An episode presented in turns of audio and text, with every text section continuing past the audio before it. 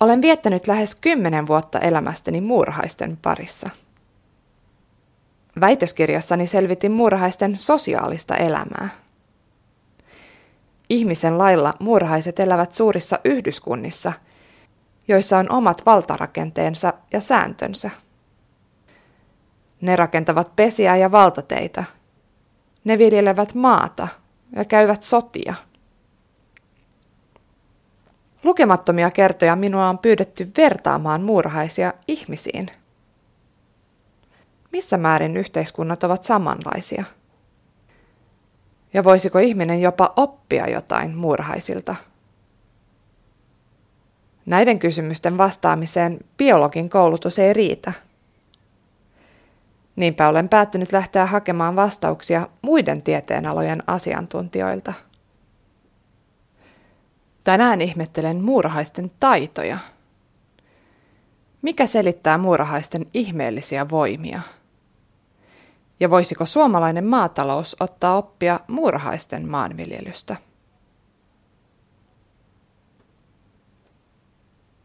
Muurahaiset ovat tunnettuja ihmeellisistä voimistaan.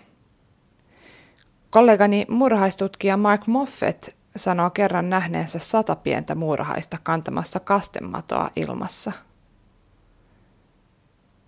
Tällainen suoritus vastaisi sitä, että sata ihmistä yhteisvoimin nostaisi lavan, jonne on lastattu 150 Volkswagen Golfia.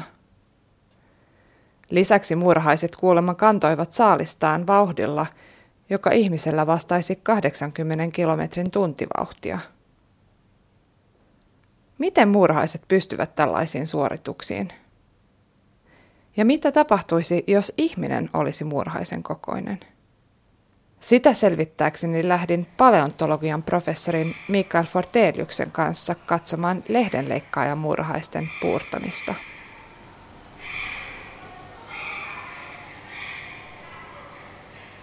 Niin, olemme täällä Korkeasaaressa lehdenleikkaajan muurahaisen pesän äärellä.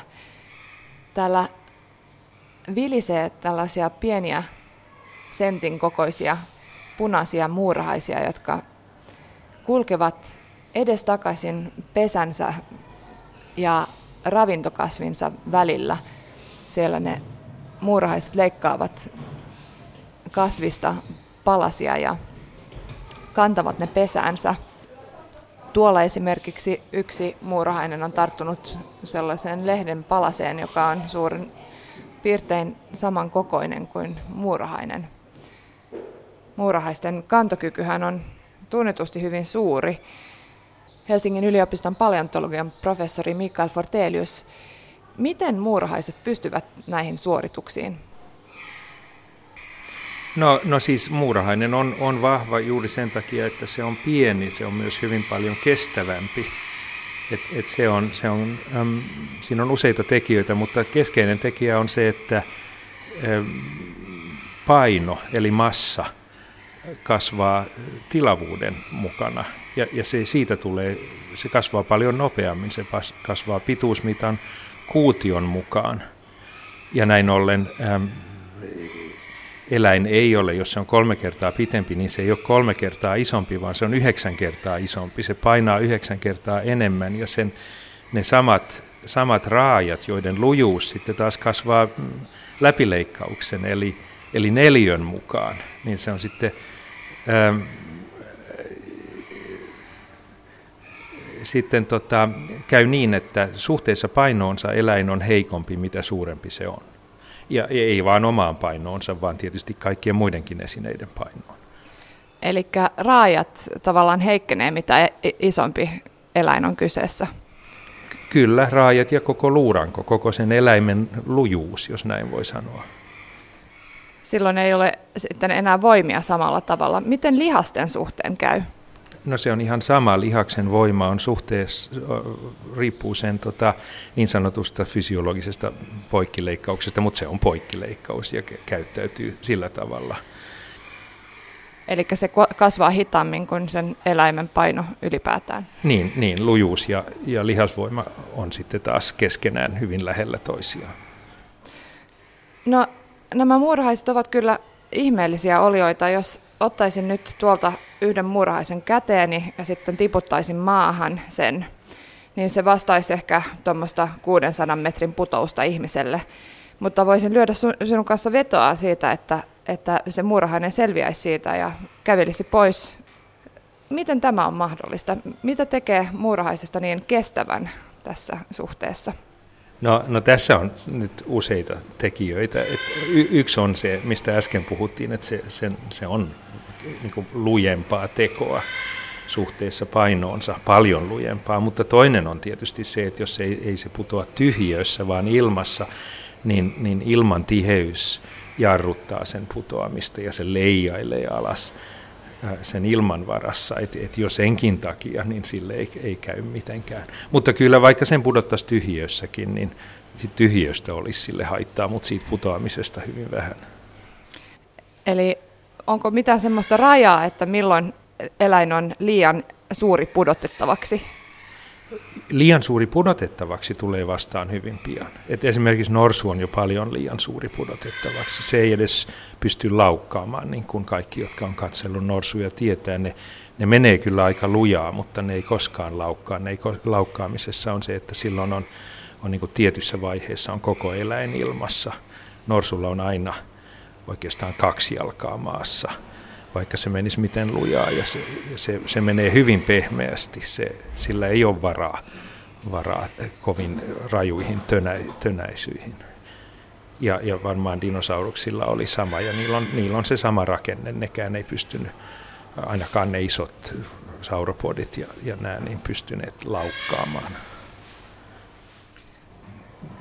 Eläinten koosta ja putoamisesta kuuluisa geneetikko ja yleisbiologi Holdein aikoinaan, aikoinaan käytti tämmöistä vertailua. Ilmeisesti on niin, että hänen isänsä oli kaivosinsinööri ja hän vietti paljon lapsuudestaan kaivoksissa ja hän, hän tuota käytti tämmöistä aika raflaavaa esimerkkiä, kun erilaiset eläimet putoaa syvään kaivoskuiluun, niin mitä tapahtuu, että hiirelle ei käy mitenkään ja kissa saattaa jo jo vähän vaurioitua. Ihminen varmasti loukkautuu, loukkaantuu pahasti ja hevonen roiskahtaa, hän sanoo, horse splashes. Ja mä käytin joskus tätä esimerkkiä opetuksessani ja se, tämä kamala ajatus hevosen roiskahtamisesta oli semmoinen, joka jäi ei oppilaille mieleen, mutta mut näin, se, näin se tosiaan on. Ja tämä johtuu juuri, juuri siitä, siitä, että lujuus suhteessa painoon vähenee. Kyllä.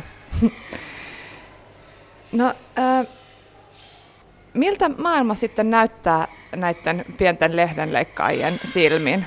Millä tavalla fysiikka ja fysiikan säännöt käyttäytyy tuommoisella millimetrin ja senttimetrin tasolla?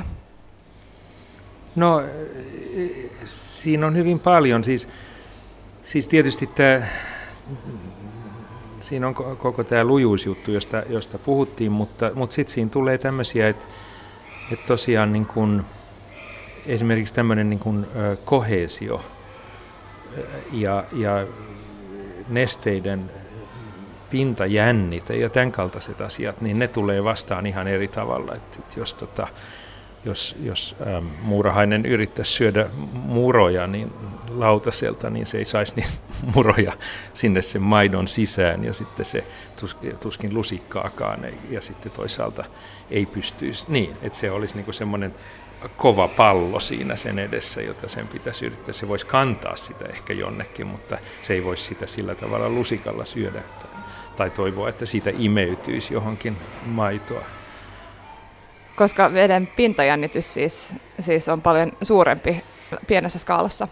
Nimenomaan siitä syystä. Ja, ja tietysti voi ajatella myöskin, että jos, jos yrittäisi lukea sitten aamulehteä siinä samalla, niin, niin se on ihan sama juttu taas vastaavasti, että nämä äh, sivut siinä mittakaavassa olisi niin lujasti kiinni toisissaan, että niitä ei saisi sais erilleen että se, se olisi sitten korkeintaan, niin kuin, siinä olisi etusivu ja takasivu, mutta si, si, ei voisi olla lehteä, jossa on, on erillisiä sivuja. Kyllä. Tässähän Korkeasaarissa näitä lehdenleikkaa ja muurahaisia pidetään ikään kuin saarekkeella. Niiden pesä ja, ja tämä ravintokasvi ovat tämmöisen saarekkeen päällä vedessä. Eli tällä tavalla varmaan varmistetaan, että nämä muurahaiset eivät pääse karkuun sieltä pesästään. Mutta miten siis kävisi, jos, jos tuommoinen muurahainen nyt tippuu veteen? No kyllähän se siinä siis eh, aika, aika lailla pinnan tuntumassa elää ja juuri siinä, siinä niin kuin veden pintajännitteen kannattamana aika pitkiä aikoja, mutta kyllähän muurahaiset hukkuu, jos ne, jos ne loputtoman pitkään jää veteen. No mitä nyt tapahtuisi, jos me jollain tavalla pystyisimme siirtämään itsemme tuohon muurahaiskeon maailmaan, eli pienentämään itseämme niin, että me olisimme muurahaisen kokoisia? Mitä meidän kävisi? No jos ihan kirjaimellisesti ajattelee näin, niin meidän kävisi kovin huonosti, koska solukokohan ei pienene. Siis e, pienillä e, eläimillä on lähestulkoon samankokoiset solut kuin isoilla eläimillä, niin että meidän esimerkiksi aivosolujen lukumäärä romahtaisi katastrofaalisesti ja sen jälkeen en usko, että saataisiin enää tolkkua esimerkiksi tästä haastattelutilanteesta. Mutta tuota, myöskin meidän rakenne on, on hyvin huono siinä koossa. Nämä, siis verenkierto ja hengitys ja kaikki tämmöinen ruoan sulatus, joka kaikki nämä perustuu tämmöisiin erilaisiin haarautuviin tai joskus ehkä suoriin tai kiemurteleviin putkistoihin. Ja niissä tulee kaikki nämä samat ongelmat vastaan. Nesteen pintajännitys ja kohesiovoimat ja, ja näin. Että ne, ne ei, meidän ruumiin rakenteemme ei kerta kaikkiaan siinä mittakaavassa toimisi. Ja, ja vastaavasti on kyllä niin, että jos muurahaisen suurentaisi ihmisen kokoiseksi, niin sekään ei sitten niin kuin hullut tiedemiehet aina pyrkivät elokuvissa tekemään, niin, niin tuota, se ei kyllä sitten toimisi, se ensinnäkin tukehtuisi heti, koska sen, sen tota, hapenottojärjestelmä ei siinä mittakaavassa toimi. Eli meidän ihmisten on turha haaveilla muurahaisten voimista. Korkeasaarissa kohtaamiamme lehdenleikkaajamuurahaisten taidot eivät tosin lopu kantamisvoimaan – ne ovat nimittäin myös erittäin taidokkaita maanviljelijöitä. Toisin kuin voisi kuvitella, lehdenleikkaajat eivät käytä leikkaamiansa lehtiä omaksi ruuakseen. Sen sijaan ne ruokkivat niillä pesässään kasvattamaansa sientä. Ne kantavat lehdet maanalaisiin jättimäisiin viljelykammioihin, joissa kasvaa tiettyä herkkusienen sukuista sientä. Murhaiset pureskelevat lehdet massaksi ja vaivaavat ne sienitarhaan. Ne myös lannoittavat sientä omalla ulosteellaan. Myös tarhassa viihtyvät typpeä sitovat bakteerit edistävät sienen kasvua. Kiitokseksi hyvästä hoivasta sieni tarjoaa rihmastonsa turvonneita päitä muurahaisten syötäväksi. Sieniviljelmä riittää ruokkimaan kaikki muurahaispesän asukkaat – Toukista kuningattareen. Lähdin Helsingin yliopiston Viikin koetilalle selvittämään, miten muurahaisten sieniviljely vertautuu ihmisten maatalouteen. No niin, eli ollaan täällä Viikin koetilalla. Täällä lehmät katselevat meitä äh, aidan takaa. Maataloushan ei ole pelkästään ihmisen keksimä asia, vaan muutkin eläinlajit harrastavat jonkinlaista maanviljelystä. Esimerkiksi sademetsien lehdenleikkaajamuurahaiset ovat hyvin edistyneitä maanviljelijöitä. Maatalouden ympäristöteknologian professori Laura Alokukko, miltä muurahaisen, muurahaisten maanviljely näyttää nyt suomalaisen maataloustutkijan ja maanviljelijän silmiin? Se on, siitä on löydettävissä kyllä analogioita, mutta että ihan suoria tämmöisiä yhteyksiä ei mun mielestä ole olemassa, että koska ei tiedä mikä on muurahaisten tajunnan taso ja kuinka tietoisesti he tekevät niitä asioita, niin se on vaikea miettiä, mutta että selviä analogioita löytyy kyllä. Kyllä. Jos miettii tätä tuotantotapaa, eli että muurahaiset tuovat jotain lannoitetta tai ravintoa tälle viljelykasvilleen. Siinähän on varmaan sama, samanlaisia piirteitä kuin ihmisellä. Kyllä, eli tarvittiin ravinneita paikallaan olevalle peltoviljelylle. Ja lähdettiin kasvattamaan kotieläimiä, jotka sitten metsässä laiduntaessaan niin keräsivät sieltä ravinteita, jotka sitten lannan muodossa levitettiin pelloille. Ja nythän meillä on sitten muuttunut tämä tästä entistä kemiallipainotteisemmaksi, eli pystytään myös ihan äh, kemiallisin keinoin ilman tätä lantaakin viljeleen maata, mutta tällä hetkellä kehityssuunta on taas entistä enemmän ravinteiden kierrätyksen suuntaan, eli yritetään, yritetään säästää luonnonvaroja. Esimerkiksi fosfori on uusiutumaton luonnonvara, joka, jonka on ennustettu loppumaan jopa ennen kuin öljy, ja on entistä tärkeämpää myös paitsi näiden luonnonvarojen kestävän käytön kannalta myös ympäristön kuormituksen hallinnan kannalta, että me pystytään kierrättämään jo kierrossa olevia ravinteita, koska ihminenhän aina sotkee ravinnekiertoa ja aiheuttaa sinne häiriöitä. Eli siinä mielessä muurahaiset varmaan tekee pienemmässä mittakaavassa ja jo kierrättävät niitä materiaaleja, kun omilla ulosteillaan lannottavat taas sitä seuraavaa sienisatoa, josta saavat ruokaa. Ja lisäksi muurahaisilla on myös tämmöisiä bakteereja siellä siellä viljelmissään, mitkä sitovat typpää sille sienelle käytettäväksi. Typpi ja fosforihan ovat näitä tärkeitä ravinteita just viljelykasvien suhteen. Millä tavalla tätä kiertoa sitten edistetään, jotta pystytään lannoittamaan kemiallisesti vähemmän? No mainitsit tämän ty- biologisen typen sidonnan. Se on yksi keino vähentää typpilannoitetta, joka hyvin, typpilannoitteen valmistaminen on hyvin energiaintensiivistä toimintaa ja sen hiili, hiilijalanjälki on iso. Toinen on sitten se, että jo kierrossa olevia ravinteita palautetaan. Esimerkiksi jos me syömme ruokaa, meiltä tulee ulosteita, meillä menee se vesien puhdistuksen kautta tietysti omaan systeemiinsä, mutta tätä, tästä voidaan myös tehdä lannoitetuotteita ja myös kotieläinpuolella on laskettu, että 70 prosenttia rehussa olevasta fosforista palautuu lannan mukana takaisin. Eli tässä saadaan hyvin niin kuin suljet, yrit, yrit, pyrkimys on, että saisimme suljetumaksi sen kierron, jolloin, jolloin pääsisimme sitten tehokkaampaan ravinteiden käytön tehokkuuden nostamiseen. Eli meillä on sekä biologisia keinoja että sitten ihan tämmöisiä sanoisinko systeemitason ratkaisukeinoja kierrättää näitä asioita. Nykyäänhän maanviljelijät hyvin usein erikoistuvat joko kasvien tuotantoon tai sitten eläinten tuotantoon. Tässä varmaan on sitten ratkaisevassa asemassa, että pystyttäisiin yhdistämään nämä kaksi tapaa olla maanviljelijä. Kyllä, ja tämä, tämä on nyt semmoinen aika iso sekä tutkimuksellinen että neuvonnallinen haaste, että kotieläintalous on Suomessa, niin kuin muuallakin maailmassa, keskittynyt kehittymässä ja on jo keskittynyt. Eli meillä on alueita, joissa on eläin, eläinyksiköitä selvästi enemmän, mitä meillä on sitten peltoa, johon näiden eläinten lanta voitaisiin laittaa. Ja tällä hetkellä tutkimus panostaa paljon siihen, että pystyttäisiin tästä lannasta tekemään lannotetuotteita, koska lanta on sellaisessa muodossa, että sitä ei kannata kovin kauaksi sieltä eh, syntypaikasta tällä hetkellä kuljettaa, vaan se täytyy niin kuin väkevöittää ja siitä tehdä vähän samantapasta materiaalia, mitä on nämä eh, kemialliset lannoitteet.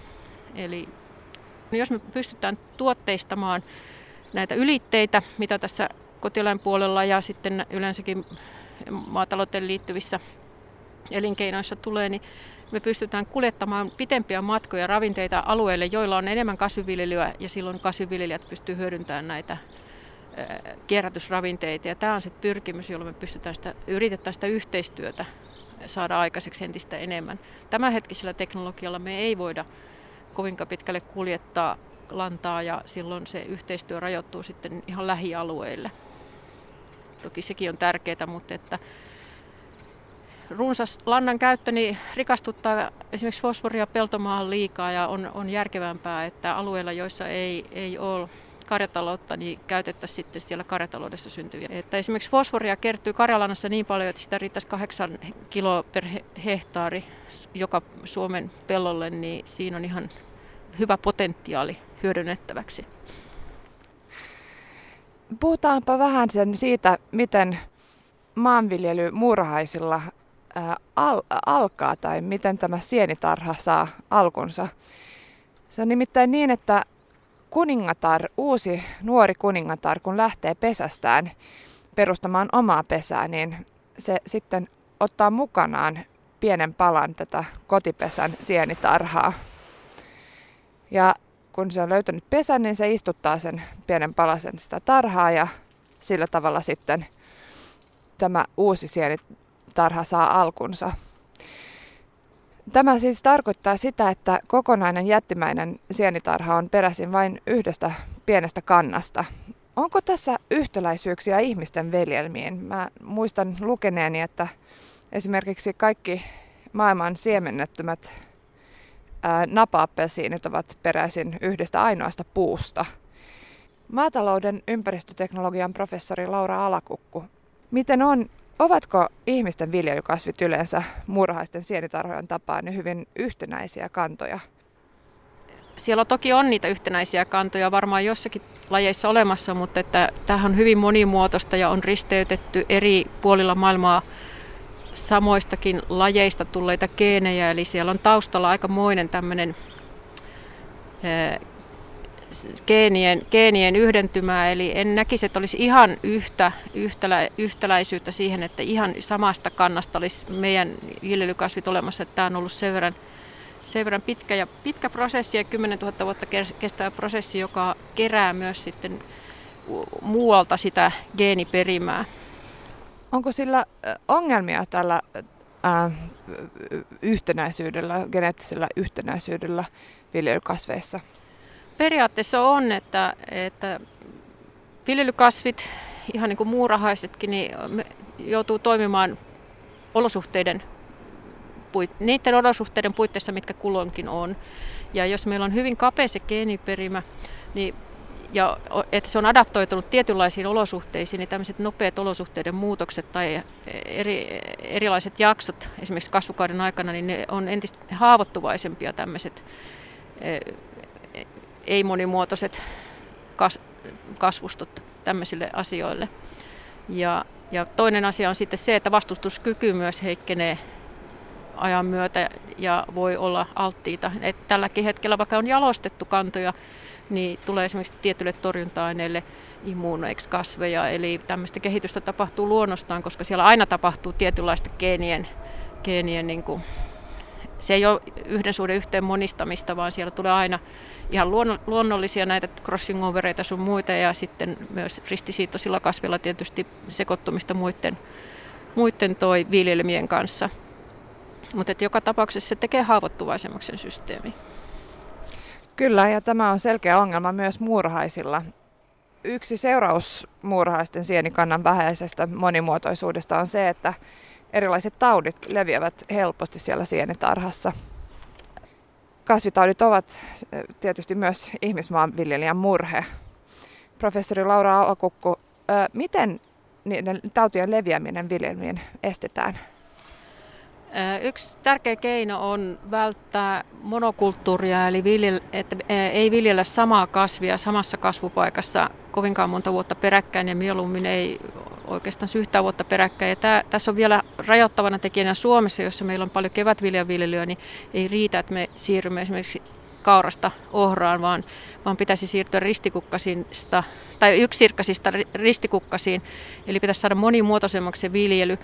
Ja tämä on yksi keino niin kuin ennaltaehkäistä sitä kasvitautia ja katkaista kasvitautien kierre, koska silloin isäntäkasvit vaihtuu ja silloin tulee erilaiset taudit ja ne ei pääse, pääse toi valtaamaan sitten aluetta. Ja toinen on tietysti meidän viljely, viljelytekniikassa te, tekevät valinnat. Muokkauksella me pystytään kasvusta tähdettä, jos tässä on heti ilmennytkin ongelmia tai ainakin riskejä, jos meillä on jätämme muokkauksen pois, niin meillä on tautipaine kasvaa ja entistä enemmän meille tulee tärkeämmäksi se, että meillä on hyvä viljelykierto. Et parhaillaan meillä on myös menossa tutkimuksia, joissa yritetään edesauttaa sitä, että maassa on hyvin, hyvin monimuotoinen mikrobikanta ja siellä on oikeastaan lajeja varmaan enemmän kuin maan päällä moninkertaisesti. Ja täältä siellä on luontaisia vihollisia näille taudeille ja jos me pystytään oikeilla valinnoilla niiden kasvua edesauttamaan, niin me voidaan, voidaan myös samalla sitten säädellä sitä kasvitautipainetta siinä pellolla, mutta tämä tämmöinen suppressiivisuustutkimus on parhaillaan menossa ja se on, se on toi aikaa vievää tietysti, mutta hyvin mielenkiintoista. Niin, eli käyttää hyödyksi sitä, että, että myös taudeilla on vastustajia jo ihan luonnostaan. Kyllä, ihan niin kuin kasvihuoneissa esimerkiksi ja sitten kaikki, kaikki tuntee sen, että kirvat ja leppäkertut ei viihdy samassa kasvustossa. Niin, muurahaisillakin on tämmöisiä biologisia aseita ää, ää, tauteja vastaan. Lehdenleikkaajien iholla nimittäin kasvaa bakteeri, joka tuottaa tiettyä antibioottia. Ja tämä antibiootti tepsii sitten sienitauteihin. Ja tämä bakteeri on myös ihmiselle hyvin tuttu, koska, koska se kuuluu aktinobakteereihin ja, ja niistä me saadaan kaksi kolmasosaa meidän omista antibiootteista. Eli murhaiset ovat valjastaneet samanlaisia bakteereita kuin me tähän antibioottien tuotantoon. Miten on ihmisillä, äh, minkälaisia aseita me käytetään näitä kasvitauteja vastaan? No, äsken mainitsin just tämmöiset viljelyteknologiset ja tekniset valinnat ja kasvilajivalinnat, viljelykiertovalinnat. Mutta to- toki meillä on käytössä myös kemiallisia torjuntamenetelmiä, mutta tällä hetkellä pyrkimys on ja esimerkiksi e- e- Euroopan unionin tasolla niin hyvin paljon halut, tai, niin kannustetaan siihen, että, että kehitettäisiin menetelmiä, jotka olisivat enemmän luonnonmukaisia ja jotka liittyisivät just näihin, näihin ekosysteemin parempaan tuntemukseen ja ekosysteemipalvelujen käyttämiseen tässä kasvi, kasvitautien torjunnassa ja samaten tuholaisten torjunnassa. Rikkakasvipuolella sitten taas mm, on muokkaus yksi keino torjua ja myös sitten nämä viljelykierrolliset menetelmät. Eli, eli nämä on tämmöisiä tämänhetkisiä keinoja. Muurahaisilla on myös keinoja hoitaa viljelmiä niin, etteivät taudit pääse jyräämään. Pesän pienimmät työläiset ovat erikoistuneita partioimaan sienitarhan kapeissa käytävissä. Siellä ne nuolevat sienen pinnan puhtaaksi ja nokkivat pois mahdolliset pilaantuneet kohdat. Lisäksi ne vievät pois lehtijäänteitä, joita sieni ei ole pystynyt hyödyntämään. Jätteet viedään monen välikäden kautta ulos pesästä, jossa jätteiden käsittelyyn erikoistuneet työläiset vievät ne kaatopaikalle. Nämä työläiset ovat pesän hylkiöitä. Jos kaatopaikkatyöläinen eksyy lähelle pesää, muut muurahaiset hyökkäävät sen kimppuun. Kaatopaikkatyöläiset eivät pääse nauttimaan sienisadosta – vaan joutuvat syömään jätteitä tai näkemään nälkää. Kuulostaa aika kurjalta elämältä. Professori Laura Alakukun mukaan hygienia on tärkeää myös ihmisten maataloudessa. Jos tätä muurahaisten ketjua ajattelisi, niin meillähän on periaatteessa tämmöinen hygieniaketju, jos me ajatellaan pellolta pöytään, niin yksi tärkeä, tärkeä tässä oleva asia, minkä olen jo unohtanut mainita, on se, että meillä on puhdas kylvösiemen. Koska jos meillä on jo saastunut, tautisaastunut kylvösiemen, niin meillä on sitten se lähtökohta sille tulevalle kasville niin huonompi kuin tämmöisessä tautivapaassa siemenessä.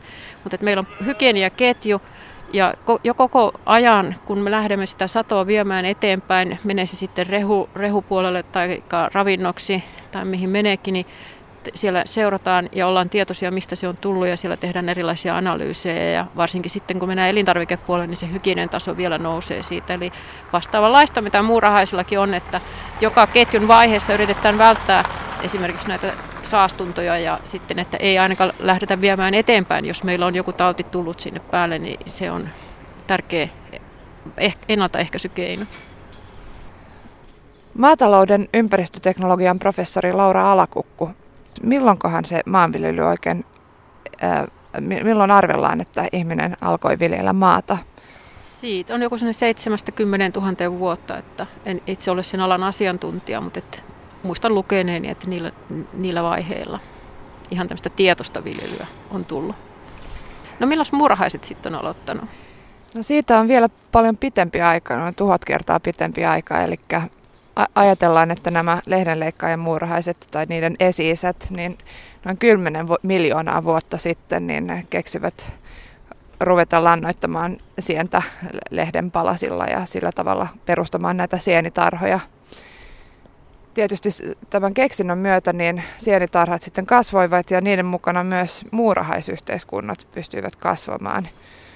Nykyään tämmöinen lehdenleikkaajan murhaisen pesä, niin sa- saattaa olla jopa bussin kokoinen ja siihen mahtuu miljoonia murhaisia.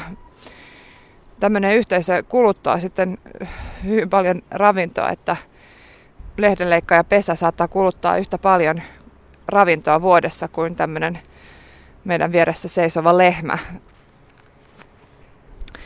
Professori Laura Alakukku, onko sama kehitys näkynyt ihmisyhteiskunnassa, siis että yhteiskunnat ovat kasvaneet maanviljelyksen tehostumisen jälkeen tai keksimisen jälkeen? No, maanviljelys on ainakin mahdollistanut sen, että ihmisten määrä on näin paljon kasvanut, koska, koska toi ilman vihreätä vallankumousta niin me ei pystyttäisi tuottamaan tämänhetkiselle väestölle niinkään hyvin ruokaa, mitä me tällä hetkellä pystytään tuottamaan. Ja meillähän on isot haasteet, että jos meitä on muutaman kymmenen vuoden päästä 9 miljardia, meidän peltola käytännössä tulee säilymään, tämmöinen viljeltävä peltola mieluummin pienenee kuin tulee säilymään edes tämän tasoisena, vaikka siellä on sitten reservissä löytyy tämmöistä laidun aluetta, mutta se on sen verran vaikeasti, ja vaikeasti raivattavaa ja vaikeimmin hyödynnettävää. Ja mun oma henkilökohtainen käsitys on se, että mun mielestä se ei ole edes ekologisesti kestävää, että me lähdetään lisää raivaamaan peltoa, vaan meidän pitää entisestään pystyä tehostamaan niiden alueiden viljelyä, jos me halutaan kaikille tuottaa ruokaa. Mutta tässä voi myös tulla ihan uusia innovaatioita, että välttämättä kaikkea ruokaa ei enää peltolähtöisesti tuotetakaan, voi olla, että pystytään myös bioteknologisesti sitä tuottamaan. Niin, tässähän on tavallaan, joskus esitetään, että tässä on ristiriita sen tehostumisen ja, ja ekologisen kannattavuuden välillä, että jos miettii, että pitäisi enemmän tätä viljelykasvien vaihtumista suosia ja näin, niin ehkä se ei ole se taloudellisesti tehokkain tapa viljellä. Kyllä oma käsitykseni on, että me olemme sellaisen tilanteen edessä nyt, että meidän täytyy vähentää öljyriippuvuutta, eli tätä keinotekoisten typpilannoitteiden käyttöä yrittää siirtyä entistä enemmän omavaraisuuteen tässä typen tarinassa viljelykasveille ja saman tein myös sitten typpi omavaraisuuteen rehuissa. Ja yhtä aikaa meidän pitää pystyä tuottamaan samalta alalta enemmän ja tekemään myös viljelykiertoa just näistä tästä typenhuollon kannalta, mutta tästä kasvitautien ja yleensä kasvituholaisten paineen vähentämiseksi. Eli me ollaan kyllä aikamoisten haasteiden edessä. Ja voi olla, että joudutaan ottaa muurahaisista vähän oppia, että, että ruvetaan enemmän kasvattamaan keinotekoisilla alustoilla ruokaa, mutta sellaisia on näköpiirissäkin tämmöisiä tiettyjä visioita, mutta että sen ken elää, sen näkee sitten. Niin, se öljyn loppuminen vaikuttaa myös maatalouteen. Maatalouden ympäristöteknologian professori Laura Alakukku. Mitä mietteitä tutkijoilla on tähän asiaan? No, tällä hetkellä just nämä bioenergiatutkimukset, öljyn tai sitten typpilannoitteiden korvaaminen, korvaaminen näillä typen sitoja kasvien tuottamalla typellä ja ravinteiden entistä tehokas kiertäminen. Meillä on kierrättäminen. Monenlaisia ajatuksia on ja tämä asia tiedostetaan.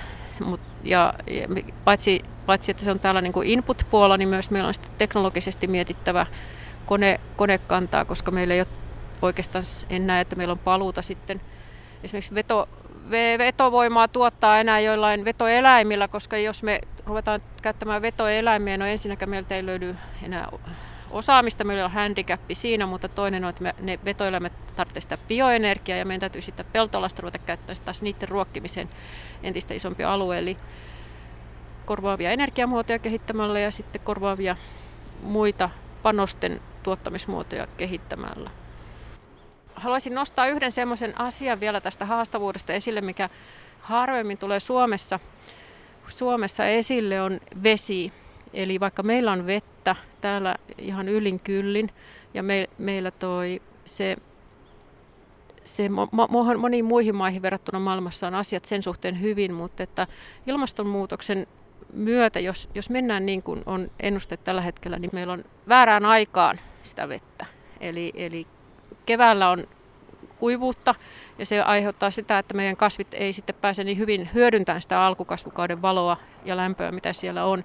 Ja sitten taas syyspuolella voi tulla enemmän sateita ja mikä kaikista ehkä ympäristön kannalta tämmöinen epäedullisin tekijä on se, että meidän talvet tulee leudommiksi todennäköisesti ja tämä lisää talvella valuntaa. Eli sitä, niitä lisäravinteita valuu vesistöihin myös talven aikana. Kyllä, ja erosiota ja sen mukana sit erosioaineista ja sen mukana fosforia ja sitten myös pellolle jääneitä ravinteita, joita sitten vapautuu esimerkiksi kasvustosta sinne ja elävästä kasvustosta, joka, joka toi, jonka solut rikkoutuu siinä ensimmäisten pakkasten aikana. Ja meillä on nyt jo nähtävissä tämmöisten leutojen ja normaalien niin talvien erot, eli tämmöisenä leutona talvena sitä kuormitusta tulee todella paljon enemmän, mitä tavanomaisena talvena, ja se merkitsee sitä, että meille tulee kolmas kuormituspiikki. Yleensähän meillä on keväällä ja syksyllä tämmöiset kuormituspiikit, niin nyt tulee kolmas piikki, ja se kyllä lisää sitten niitä haasteita, vähentää sitä ympäristökuormitusta myös peltoviljelyssä. No, mitäs murhaisilla muuten voisi olla vastaavia sitten tämmöisiä, että miten ne on muuttanut sitä systeemiä ajan kuluessa?